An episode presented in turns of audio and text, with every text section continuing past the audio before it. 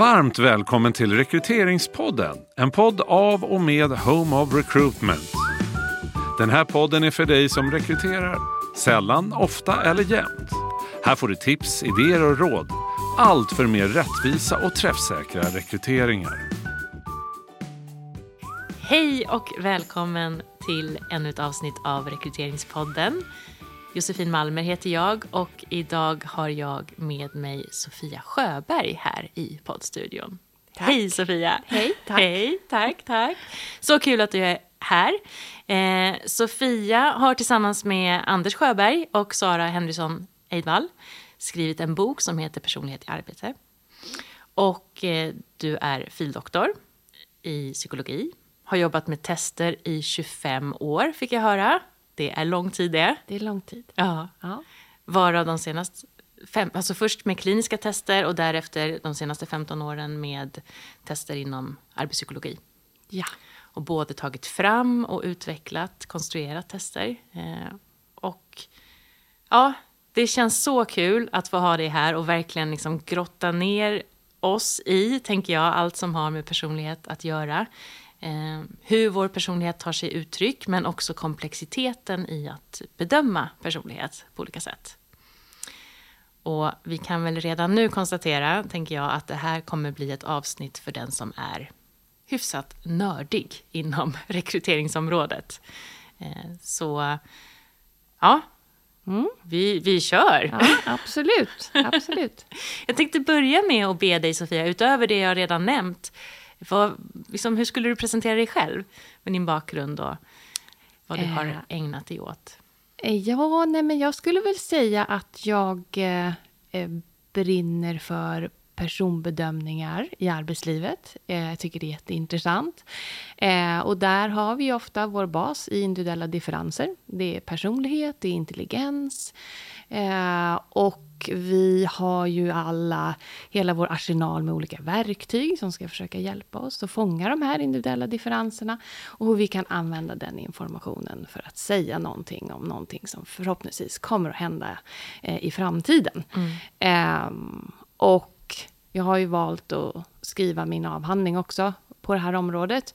Och inte minst eh, också att ta med eh, det ekonomiska perspektivet för att det kommer vara nödvändigt om vi ska kunna ge svar på frågor som vilket verktyg är bäst och eh, vad ska jag använda när och eh, om jag väljer mellan de här två olika verktygen och vad ska jag välja då eller, eller hur kompletterar de varandra eller överlappar de eller vad det nu kan vara. Så att det är en viktig del. Det är en som jätteviktig del. för. Ja. Och vad jag förstår också ganska unikt, tänker jag, att ha den kombinationen. Ja, jag, jag tror att det finns lite av en liksom, tradition att hålla ekonomi borta från psykologi ibland. Eh, och och ehm, det är ju eh, kanske fullt förståeligt, men eh, om vi ska kunna verkligen göra eh, alltså bra bedömningar, då menar jag inte personbedömningar, utan bedömning utifrån hur ska vi bygga upp våra urvalsprocesser, då måste vi ha med det.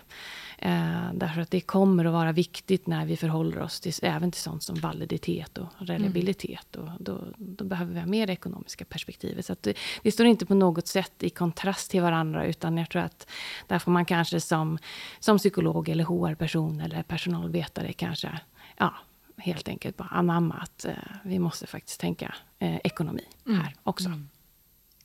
Jättebra. Bra att du fick in det också. Så viktigt. Eh, men om vi börjar med det här med, med er bok. Eh, personlighet i arbete. Kan du berätta vad var anledningen till att du, Anders och Sara skrev den här boken? Ja, det kanske bara var så att det var dags att skriva den här boken. Eh, Vi har pratat om att vi ska skriva den här boken och andra böcker också i, i flera år. Ehm, Och eh, jag tror att mycket av drivkraften Eh, till att skriva just om personlighet, det är att vi känner att vi får ganska mycket frågor eh, som vi försöker svara på, men som vi tror att eh, många praktiker säkert skulle kunna göra eh, den bedömningen själva, eh, om de hade en lite bredare kunskap om bland annat då Eh, personlighet. Eh, så vår tanke var att försöka bidra till en forskningsbaserad eh, kunskap om vad personlighet är ur ett bredare perspektiv. Och att inte hamna i test, testfrågan, utan personlighetstestfrågan. Utan just för att kanske eh, kasta lite ljus över frågor kring personlighetstest och personlighetstestens vara eller icke vara i urvalssammanhang. Eh, mm. så eh, kände väl vi att det här är ett kunskapsglapp som vi tror att vi skulle kunna hjälpa till och, och, och fylla, som mm. inte finns just nu. Mm. Jag uppskattar boken jättemycket. Och alla våra homies har fått boken i julklapp också här. Eh, så att, eh, ja, jag tycker väldigt mycket om den. Eh, det här med personlighet, det är ju superkomplext. Såklart. Men går det utifrån den forskningen som ni tar upp i boken, säger du, att ändå komma med någon slags definition av vad personlighet är? Och i så fall, vilken är den? ja, precis. Eh, ibland kan jag väl tycka att det finns någon slags eh, eh, motsatsförhållande i det faktum att det är väldigt, väldigt komplext som ett fenomen, personlighet. Eh, samtidigt som för att vi ändå ska kunna använda oss av information om personlighet så måste vi förenkla. Eh, så att eh, eh, där tycker jag att eh, det är viktigt att förstå komplexiteten för då kan man också lättare ta till sig de förenklingar som man har gjort eh, mm. på vägen. Eh, så det, det, tycker jag liksom är eh, en viktig del, eh, ett viktigt perspektiv tycker jag att ha med sig när man just diskuterar personlighet.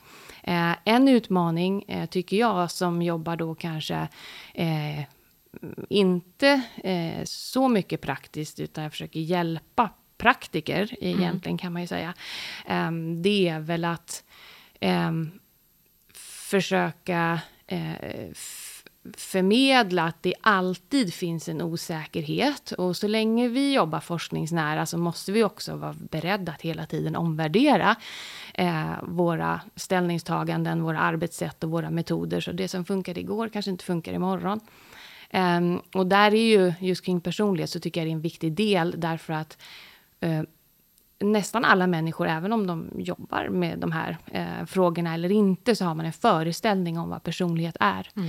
Eh, ibland är det lättare att träffa någon som inte har någon föreställning om personlighet, men det är väldigt ovanligt. Mm. Eh, det, du kan ju gå på vilken middagsbjudning som helst och så om man berättar vad man jobbar med, då, har, då vet folk precis. Ja, då, de vet vad det här är. De har en uppfattning om eh, vad personlighet är och mm. vad man kan göra med det. Och de har definitivt en uppfattning om personlighetstest. Mm. Eh, de har alltid en värdering i om det är bra eller dåligt. Ja. Eh, om det funkar eller inte funkar.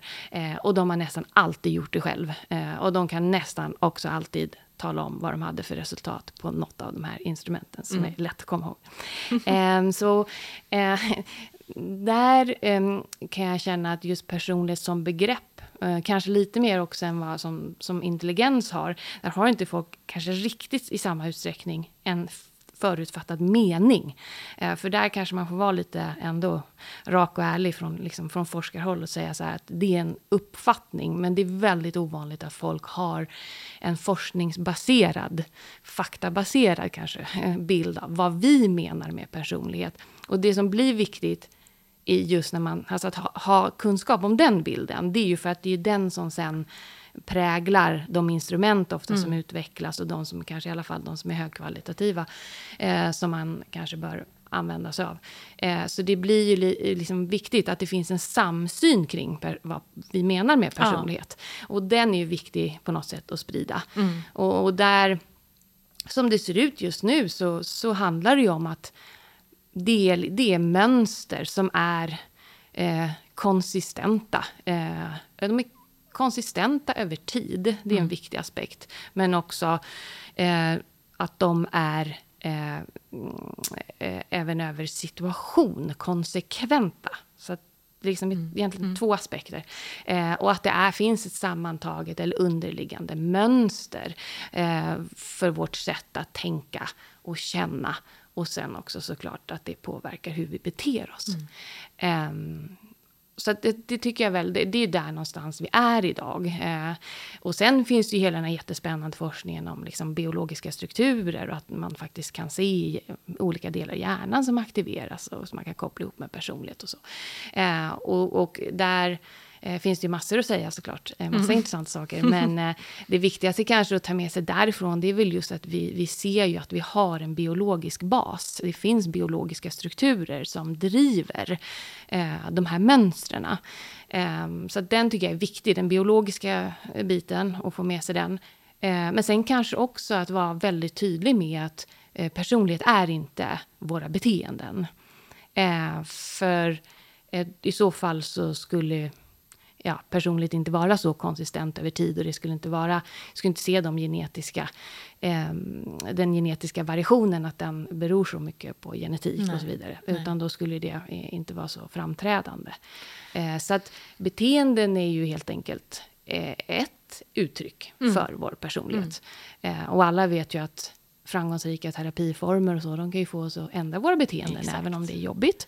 Och det är svårt och det kan mm. ta lång tid, men det går. Mm. Eh, men det betyder ju inte att Personligheten har Nej, inte förändrats, precis. utan vårt sätt att liksom hantera oss själva och ja. hur vi hanterar olika situationer ja. vi ställs inför och saker precis. vi triggas av och ja. så, att vi hittar en, ett nytt sätt helt enkelt, ett nytt beteende. Ja. Mm. Och det implicerar ju då samtidigt att ska vi ändra eh, i de här strukturerna som är så grundläggande och också genetiskt och biologiskt betingade, så då krävs det en fysiologisk förändring också. Mm. Eh, så att, och det finns ju eh, det finns mycket spännande mm. forskning mm. På, på de biologiska bitarna. Och det, där kommer det nog hända väldigt, väldigt mycket tror jag också närmsta åren. Så vem vet, vi kanske inte ens behöver självrapporterade test så småningom. Eller någonting, utan vi kan helt enkelt göra en hjärnskanning. Så, Precis, så vi har något vi. litet chip som sitter någonstans, ja, som vi bara liksom ja. skannar av i rekryteringsprocessen och så, så ser vi. Nej, men skämt åsido, det här är ju uppenbart, liksom, det är svårt att definiera. Men det är konsistent ja, precis. och konsekvent. Ja. Ja. Konsekvent över situationer och konsistent över tid. Mönster det, av. mönster av. Och, sätt att tänka och känna och precis. bete oss. Mm.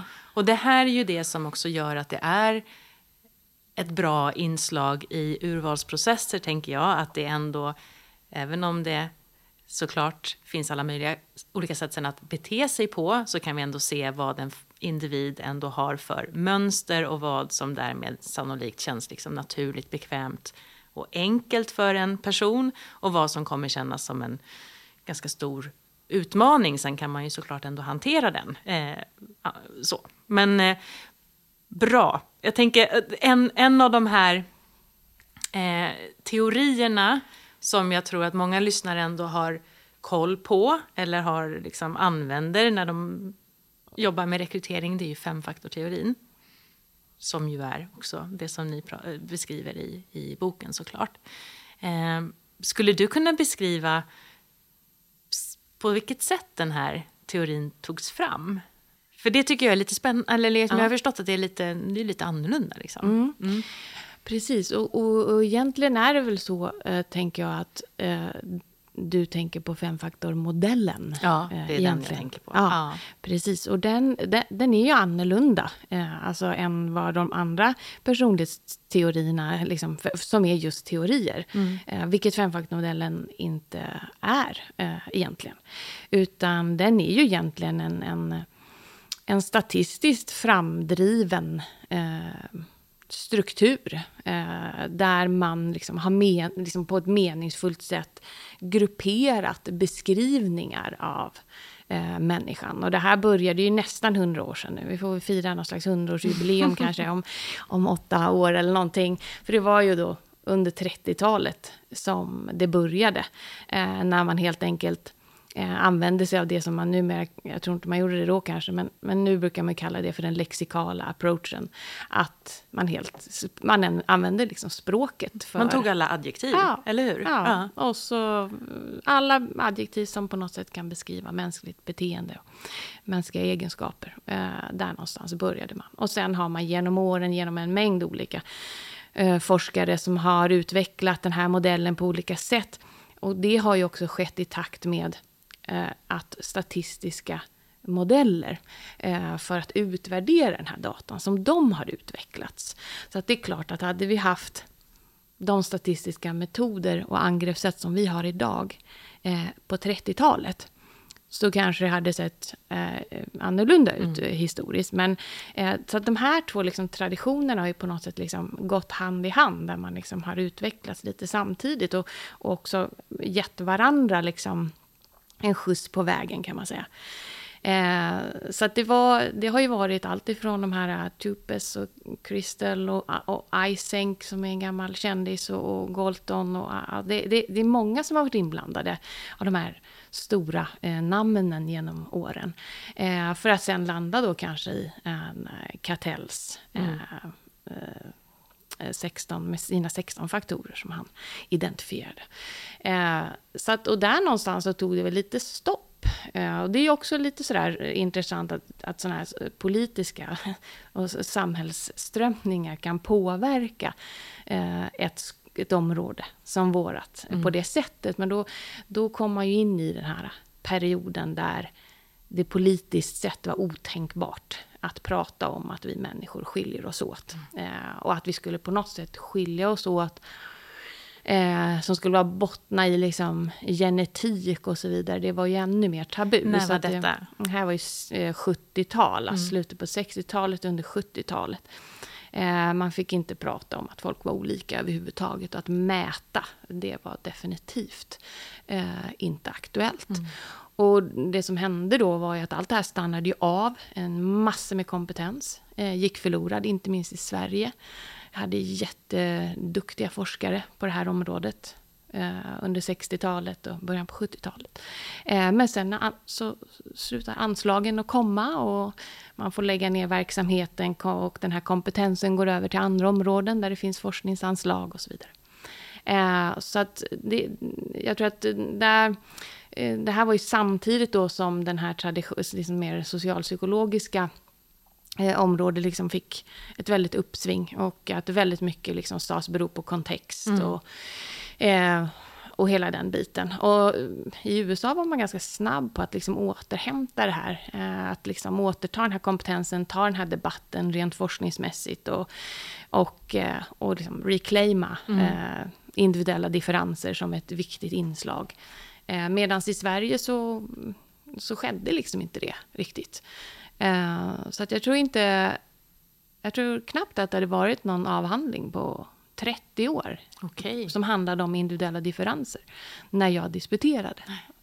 Eh, utan det var ju de här eh, äldre, eh, jätteduktiga, vars avhandlingar som... Det är det jag fick mm, sitta och mm. läsa och inspireras av.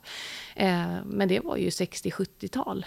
Men det hade ju hänt antagligen väldigt mycket med utvecklingen, den tekniska utvecklingen och möjligheten att liksom analysera data och så på ja. de åren, tänker jag. Så när, ja. Men, men liksom, de här 16, när de blev fem, när mm. var det? Ja, det var när Costa McRae tog tag i det här. Mm. Då var i början på 80-talet. Mm. Eh, och återigen, det här är ju USA. Mm. Eh, här hände ju ingenting, eh, inte mycket i alla fall. Eh, utan det var, eh, det var Costa och McRae som började då under 80-talet och till slut så eh, tyckte de att de hade stöd för att hävda att det är inte 16 utan det är 5. Mm. Och sen där någonstans så tog ju väldigt, liksom, därifrån drevs ju nästan forskningen just kring individuella differenser och kopplingar till andra eh, liksom det som vi kallar för olika konstrukter, eller olika utfall. Det kan vara allt från arbetsprestation till, till, till eh, eh inte vet jag, eh, vad ska jag säga, eh, när, hur länge man stannar på en arbetsplats mm. Mm. eller hälsa eller ja, vad det nu kan vara. Kontraproduktiva ja. beteenden. Och då samlades det naturligtvis enorma mängder med mm. data. Mm. Eh, där man liksom gång på gång kunde befästa att jo, men det verkar, eh, verkar rimligt, det verkar stå sig mm. med de här fem faktorerna som en, en, en grund, som en del i en, en förvisso en större modell. Men, men att den ändå eh, klarade de liksom, prövningarna. Och de här kvalitativa verktygen som du nämner, som vi ju såklart absolut ska använda oss utav, eh, så, eh, de bygger ju på femfaktormodellen. Mm. Eller hur? Ja, precis. Alltså, eh, vissa gamla instrument, de har ju liksom en... Som, en liksom, där går det ju att hitta hitta den strukturen också om du liksom gör om instrumentet idag. Om du gör om det med moderna liksom, Mm. psykometriska angreppssätt och så Du menar typ 16 PF eller alltså det går att hitta det här i och även vilket andra... man också har varit tvungen att göra för att liksom på något sätt ändå kunna hävda att man hänger med lite. Mm. Eh, det är svårt att komma till kunniga användare idag och säga att du har något annat än ett femfaktortest. Om, om folk Vi har det här med färger. Det funkar inte längre riktigt. Nej, nej. precis. Nej. Ja, men bra. Eh, så det, det, det, det som kanske också är liksom, eh, det som vi ska säga försöker också mm, bland annat hjälpa till med med den här boken, det är ju att i Sverige så har vi väl liksom aldrig riktigt egentligen återhämtat den där kunskapen. Så att vi har inte den forskningstraditionen i Sverige att forska på, eh, på det sättet som man kanske eh, dels gjorde, men som man också gör i USA och som man kanske också skulle behöva för att också bygga upp en ordentlig kunskapsbank eh, kring de här delarna. Utan det som hände är ju lite det som, som du nämnde precis, att Eh, det är ju inte så att behovet av att bedöma personligheten försvann för att det fanns politiska strömningar som sa att eh, nej, men eh, människor är inte, de skiljer sig inte. Utan det här liksom behovet kvarstod ju såklart hos praktiker. Och därför ham, har, liksom hamnade eh, delar av utvecklingen av metodik och verktyg för att bedöma personer har hamnat i händerna på eh, de som kanske inte har den kompetensen. Nej. Att Som utveckla. kanske hade lite mer kommersiella drivkrafter. Eller annat. Ja, Ja. det också. Eh, Men framförallt kanske inte är metodutvecklare Nej. med en evidensbaserad forskningsbakgrund. Och vi har ju, alltså, och det finns, det är ju inte unikt för Sverige på något sätt, men just på personlighetssidan också så verkar det attrahera eh, en större mängd eh, sådana eh, såna aktörer. Eh, det är vanligare att ett eh, eh, att en part gör ett eget personlighetstest än att man gör ett eget intelligenstest till exempel. Eh, och så det är många tror jag som har känt sig manade och drivna. Och det kan ju såklart vara så också att man vet att det finns eh, möjlighet till liksom, kommersiell framgång Eh, genom, genom just, just personlighet verkar Ja. ju attrahera. Så. Men också det jag tänker du beskriver där när man liksom, den här icebreaken på festen, liksom man börjar prata om personlighet, alla har en åsikt, alla har någon känsla kring att det här med personlighet, man, man, man tycker man känner sig själv och man tycker man kan vara en god människa. Alltså det, det är ju ändå, vi bedömer ju personer dagarna ända i alla fall, liksom hela tiden utav verktyg. Så att, eh, ja, i, till skillnad från till exempel intelligens, alltså generell begåvning är ingenting som jag tror folk tror att de ja, vissa kanske tror att de kan bedöma det också. Men, eh, ja, men det här är intressant. Eh, men våra lyssnare, de har ju i alla fall verkligen fått tydligt höra från vårt håll att det handlar om att använda egenskapstest eh, som bygger på femfaktormodellen där det finns liksom bra manualer, fin forskning bak, bakom och så vidare. Och absolut inga typtest, eh, inga tester som eh, beskriver att man är gul eller röd eller en bokstavskombination och så vidare. Utan ska det vara, ska det vara på det här viset. Eh, och det här är ju ett inslag i rekryteringsprocessen som faktiskt bidrar med eh, hög grad av struktur och objektivitet, tänker jag. Så att det är någonting som vi rekommenderar, även om det såklart inte är, med det sagt, liksom, något hundraprocentigt så. Men innan dess att vi börjar prata om själva processen och var någonstans, om man nu använder sig av personlighetstest, och på vilket sätt ska de in, så vill jag också fråga dig, för en av de delarna som jag verkligen hade störst behållning av i er bok var den här med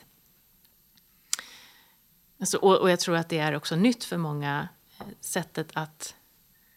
Om man tänker de här fem faktorerna så finns ju där flera nivåer. Items, det är liksom det som jag tänker vi ställs inför när vi fyller i de här testerna. Det är, det är påståendena som vi ska ta ställning till. Det tror jag man kan ha hyfsat koll på. Och sen har vi då den här faktorn, målmedvetenhet eller emotionell stabilitet eller extraversion till exempel. Men däremellan finns ju andra nivåer. Skulle du kunna beskriva det här för mig och för, för de som lyssnar? Ja, jo men alltså det intressanta med hela den här eh, liksom, eh, sidan, vad ska, vad jag ska kalla det för, eh, det är ju att den är ju jättekomplex. Eh, det är oreda. Det är spretigt och det överlappar och det är... Ja, det är inte alls så där fint som det ser ut i boken. Så är bra sa jag det till Sara och Anders, att, men så här ser det ju inte ut. eh, så, eh, med de här runda, fina, släta eh, små boxarna och små lådor och, ja, och sådär. Att det ser väldigt väl avgränsat ut och allting ser väldigt ordning och reda. Så, så, är det ju inte, utan det här är ju ett enda virvar nästan kan man säga. Eh, och det är väl där någonstans som jag menar att det får vi nog förlika oss med. Eh, och det påverkar oss på olika sätt när vi ska jobba med personbedömningar, eh, eller med bedömning av personlighet. Men det är också så att vi måste använda det vi kan för att råda lite ordning i det här. så att vi åtminstone kan använda lite grann av det här så gott det går. Mm. Eller så bra det går i alla fall. och då har det ju visat sig att den här femfaktormodellen Alltså, skeptiker de, de säger gärna så här, nej men det där kan inte stämma, det finns inte bara fem personlighetsdrag. Så, ja, så Och det, det, på något sätt kan man säga, det stämmer ju. Eh, det är klart att det inte finns det. Eh, det finns ju massa personlighetsdrag. Eh, och det finns förmodligen en massa personlighetsdrag som inte finns med, även om vi tittar på hela den här jättestora hierarkin med alla begrepp som finns med i den. Mm. Eh, därför att alla är förmodligen inte ens mätbara. Eh, I alla fall inte med de verktygen som vi har, och den, de metoderna som vi har idag. Eh, utan det kanske är så att om hundra år, då ser den här strukturen väldigt annorlunda ut. Och det har tillkommit en massa intressanta saker, för det kan man mäta på andra sätt som, som har utvecklats. Biologiskt kanske? Biologiskt mm. kanske. Eh, genom biologiska markörer. Mm. Eh, så att, eh, det stämmer ju, utan man får ju tänka sig att det här är som en karta. Men vi kan ju inte ha med alla detaljer på en karta, det vet vi. Utan vi får ju välja liksom skala 1 till 100 eller 1 till 1000 eller någonting. Det som passar för just den här orienteringstävlingen eller den här stadsvandringen eller vad det nu kan vara för någonting. Mm. Och det gäller lite grann eh, med personlighet också. Att eh, beroende på vad du ska göra så kommer förmodligen olika delar eller olika nivåer av den här personlighetshierarkin vara relevanta. Um, och nu, som du sa, vi brukar prata om att vi har item och sen att vi ovanför dem har våra facetter och sen har vi faktorer och sen har vi aspekter och sen har vi det som vi kallar för metatraits, två stycken och sen ovanför det så har vi jättefaktorn, eh, general factor of personality. Den är också väldigt spännande att läsa om. Ja, ja. och jag tror att eh, det är nog inte så många som kanske har koll på alla delarna, eh, i alla fall liksom lika bra i alla fall, även om man kanske har hört talas om dem. Och då är det väl så här att allting hänger såklart ihop på något sätt. Och det är klart att när jag som testkonstruktör ska kanske utveckla ett instrument så har jag kanske fyra av de här nivåerna Eh, det är det jag först och främst riktar in mig på. Eh, för att det är ju lite av det vi kallar för en liksom bottom-up approach, det vill säga att allt ifrån under går liksom upp i det som är ovanför. Ehm, så att börjar vi i botten så kan vi alltid liksom hitta nästa nivå. Ja. Ehm, eh, så att frågorna, eller liksom det som kallas för item då i våran vår värld. Eh, det är ju som sagt det är våra manifesta, alltså indikatorer. Mm. Och det handlar ju om beteenden, där vi frågar. Eh, antingen testpersonen eller... Eh, alltså, och det skulle lika gärna kunna vara en intervjufråga. Eller det skulle lika gärna kunna manifesteras i en, i en uppgift mm. som någon får Ett göra. Ett arbetsprov, man får ja, se hur precis. någon gör. Ja. ja. Um, så det, det, de kan ju se väldigt olika ut. Men just i personlighetstest så är det ju oftast påståenden där man får skatta sig själv. Mm. Eh, ja. Och sen om man tar nästa nivå då? Mm, då har vi där? liksom facetterna. Då har vi facetterna. Eh, ja. Mm. Och eh, som, från ett testkonstruktörsperspektiv så hjälper de mig, i alla fall mig, när, mm. när jag utvecklar test, så att eh, hitta eh, nästa nivå på ett bra sätt. Eh, de är jätte, jätteviktiga. Precis som itemen är viktiga för facetterna så är facetterna jätteviktiga för skalorna. För jobbar man inte ordentligt där, eh, då kommer du inte ha det som vi kallar för validitet i ditt ja, i ditt instrument så småningom. Eh, och det kan ju handla om en skriftlig rapport som beskriver en individ till exempel. Den kommer inte att vara valid om inte det här arbetet är väl, ja, väl utfört. Mm. Och det ser man ganska ofta. Att vi brister i konstruktiv validitet därför att man till exempel bara fokuserar på en psykometrisk egenskap som reliabilitet till exempel. Mm. Och så tittar man, ah, så, ah, vi ska ha så här hög, hög reliabilitet mm. på 0,80 eh, säger vi.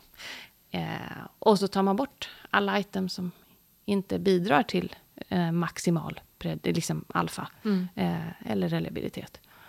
Problemet är ju bara att då är det väldigt lätt att man tar bort eh, frågor som handlar om beteenden som behöver. Vi måste fråga om det för att vi ska kunna sen så småningom i en resultatrapport kunna säga någonting om just de beteendena. Mm. För frågar vi inte om dem, då kan vi inte Nej. generalisera mm. sen heller. Mm. Eh, så det där är väldigt mycket alltså viktigt i testkonstruktörsperspektiv. Um, så man ska, så det, det, är alltid en, du väger alltid mm. Reliabilitet mot validitet. Och, och uh, för mig, som, alltså när man sitter och ska konstruera ett instrument så är det ju så här, det är ju det, är det som vi får ut, testpoängen och kanske beskrivningen eller det beslutsunderlaget som vi ger till någon, som, någon administratör. Mm. Det är det som ska vara valitt. Mm. Så att vi kan inte säga att ja, men jag har ett ett test som är valitt för att jag har hittat en korrelation mellan en testpoäng eh, och ett utfall. Nej. Nej. Då kommer det här ekonomiska in också, tänker jag. Ja, ja. precis. Ja, men, men, men det är viktigt, just den här att jobba sig underifrån och mm. uppåt mm. är väldigt viktigt. Uh, och mm. facetterna är väl lite sådär också till kanske de här som tycker att det är för lite information på femfaktornivå. Ja. Jag vill ha lite mer detaljerad ja. information. Precis, och då kan man finna den där. Men man kan också finna den i nästa, tänker jag, som mm. ju kallas för aspekt. Mm. Precis. Uh, ovanför femfaktormodellen, eh, eller man kan säga så här, femfaktormodellen får eh, många olika typer av kritik eh, genom åren, har fått. Eh, ett är ju såklart att det är teorilöst, och det är mm. ju en intressant, ja, mm. apropå mm. att det är en empirisk, empirisk underbyggd Precis, modell. det är ingen femfaktorteori, Nej, det är en femfaktormodell. Det har, ja. har vi väl försökt skriva om i boken också, var femfaktorteorin kommer in och hur den kan hjälpa oss eh, att förstå eh, personlighet bättre och inte minst femfaktormodellen bättre. Eh, men, men eh, sen är det ju så att ovanför de här fem faktorerna så ehm, man brukar ju, det, dels de här, och så naturligtvis man tycker att man vill eh, ha att femfaktornivån blir för, för man, trubbig. Mm. man vill ha mer detaljerad kunskap. Jag har ett lite blandat förhållningssätt till det, därför att det, det beror på vad du ska ha det till. Mm. Eh, visst kan vi beskriva individer, vi kan beskriva dem ganska detaljerat, eh, vi kan, och framförallt just med facetter och så. Eh, men, men man ska alltid vara lite så, mm. vad ska jag ha det till? Mm. Eh, det det har visat sig kunna göra ibland, som har varit meningsfullt och som jag tror att vi kanske ser mer av, det är att man kan kombinera bara vissa facetter. Mm eh, för att predicera till mm. exempel prestation i en viss roll eller ett, ett specifikt Precis, yrke. Om man tittar mer specifikt på kanske en säljroll eller en, ja. Ja. vad vet jag, ja. ge, ge ett bra bemötande ja. eller sådana saker. I många fall så kommer inte den typen av eh, kombina att bara ta några facetter, alltså så, att ge mer än vad det skulle ha gjort om du bara bara använder femfaktornivån. Mm. Eh, så det där ska man ju alltid prata med någon mm. som är kunnig mm. och fråga, är det, liksom, kan vi få ut mer av det om vi använder ja, facetten och så vidare. Ja. Ja. Men ovanför då femfaktornivån så eh, ibland så eh, tycker man väl att äh, men det, det, det är för mycket med facetterna. Och, och, det kan jag ibland hålla med om. Och det är lite det, till det jag sa innan. Att, eh, ibland så är inte facetterna, de kommer inte att ge mer information.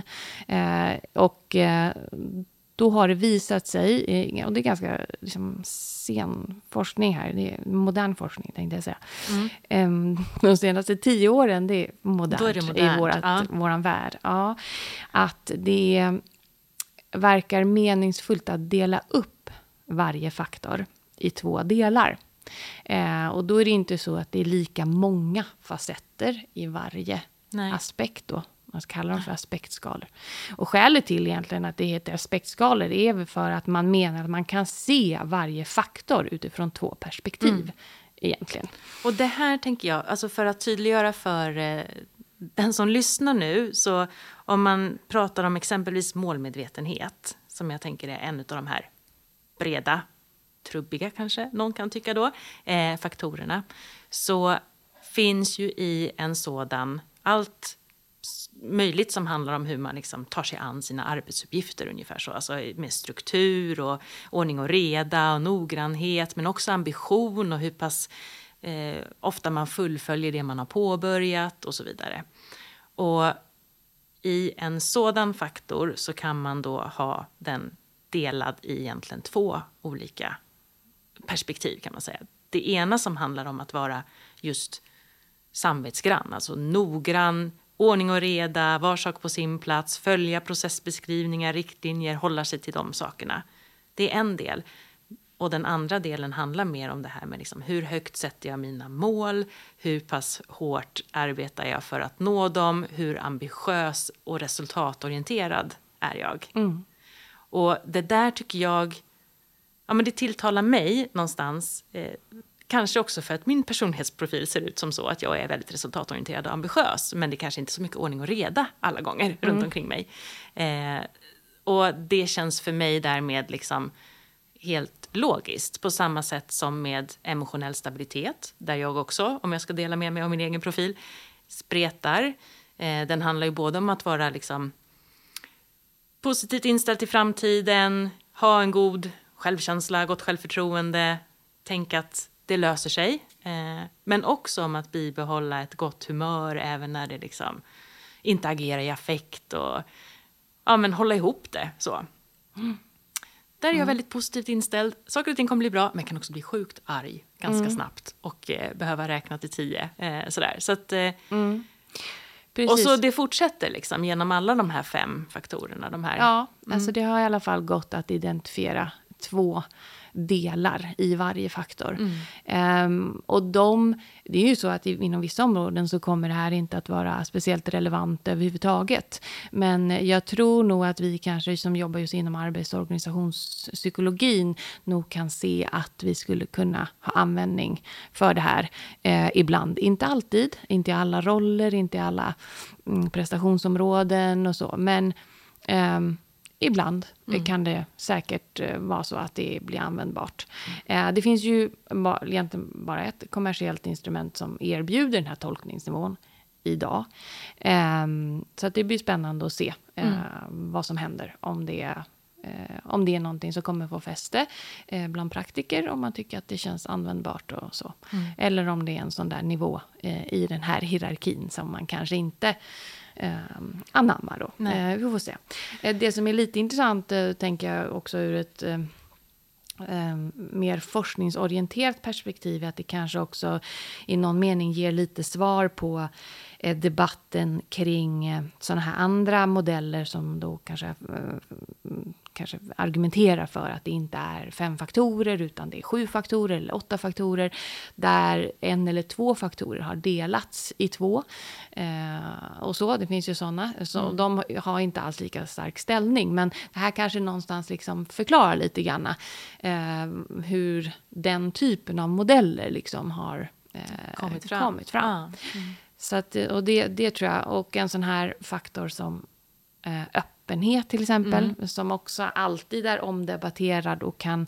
Den, när som testkonstruktör så måste du nästan välja eh, lite grann hur du tänker liksom, Alltså antingen så håller du fast vid den här mer intellektans, eh, intellektuell, ja, den mm. delen. Eh, eller så har du åt det här kulturella, alltså den är väldigt svår. Mm.